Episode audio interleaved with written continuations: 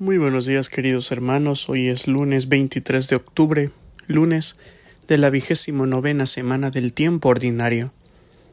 Y el Evangelio del día de hoy está tomado de San Lucas capítulo 12, versículos del 13 al 21.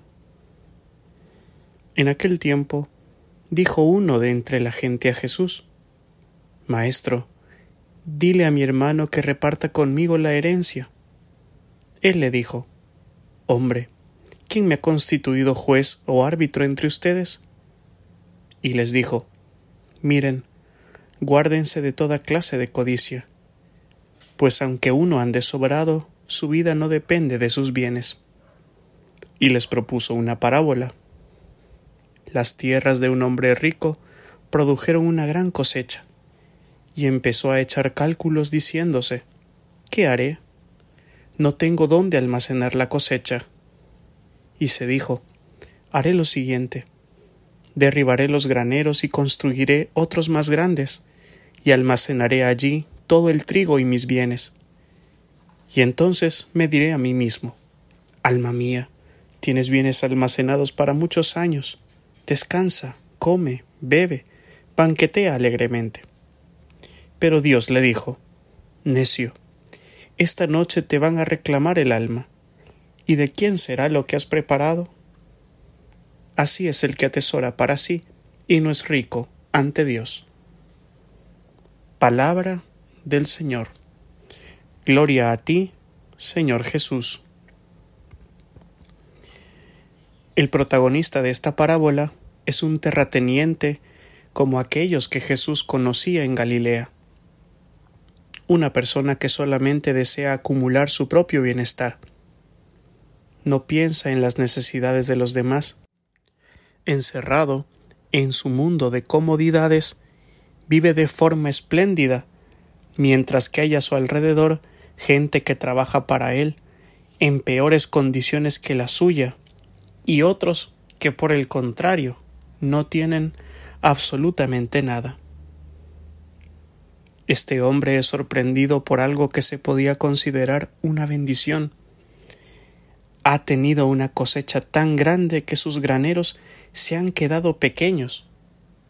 Esto le lleva a pensar ¿qué es lo que va a hacer? Habla consigo mismo. No parece que haya alguien más en su vida. No sabemos si tenía esposa o hijos, pero tampoco piensa en ellos es un hombre sin rostro y sin nombre, por tanto, completamente inhumano. El rico no se da cuenta que vive encerrado en sí mismo, prisionero de una lógica que lo deshumaniza, vaciándolo de toda dignidad.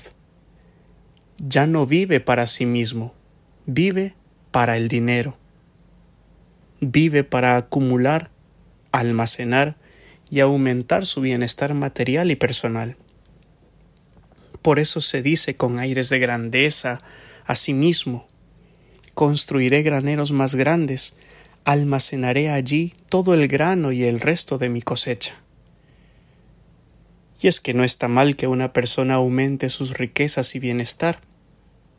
Al contrario, es bueno que en el mundo vaya existiendo menor pobreza. El problema reside cuando esta persona no es capaz de compartirlo, no es capaz de pensar en los demás. La codicia y el egoísmo calcifican el corazón humano porque lo hacen incapaz de pensar en nadie más que en sí mismo. Lo demuestra su manera de expresarse.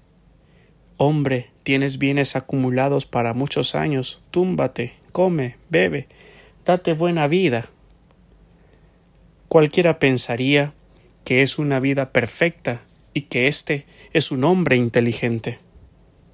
Sin embargo, el calificativo que Dios utiliza para esta persona es un hombre necio. Necio porque no se ha dado cuenta que todo lo que tiene viene de Dios. No se ha dado cuenta que la bondad que Dios ha manifestado en su vida debe hacerlo más humano y más agradecido. No sabe que esa misma noche Dios le va a pedir su vida. La vida de este hombre rico es un fracaso y una insensatez. Ha ganado mucho, pero ha perdido su alma. Ama y sirve un rostro que no le podrá salvar ni siquiera de sí mismo, porque su corazón está puesto en el dinero. Agranda sus graneros, pero no sabe ensanchar el horizonte de su vida. Acrecienta su riqueza, pero es una persona pobre en amistad, en amor generoso y en solidaridad. No sabe dar ni compartir, solamente acaparar. ¿Existe algo de humano en esta vida? ¿Cómo puede haber personas que vivan de esta manera? En un mundo donde el 99% de las riquezas están en manos del 1% de la población mundial, y donde la crisis económica cada vez va creciendo y generando más pobreza, exclusión y marginación, el grito de Jesús se convierte en una denuncia para nuestra indiferencia, insolidaridad e insensatez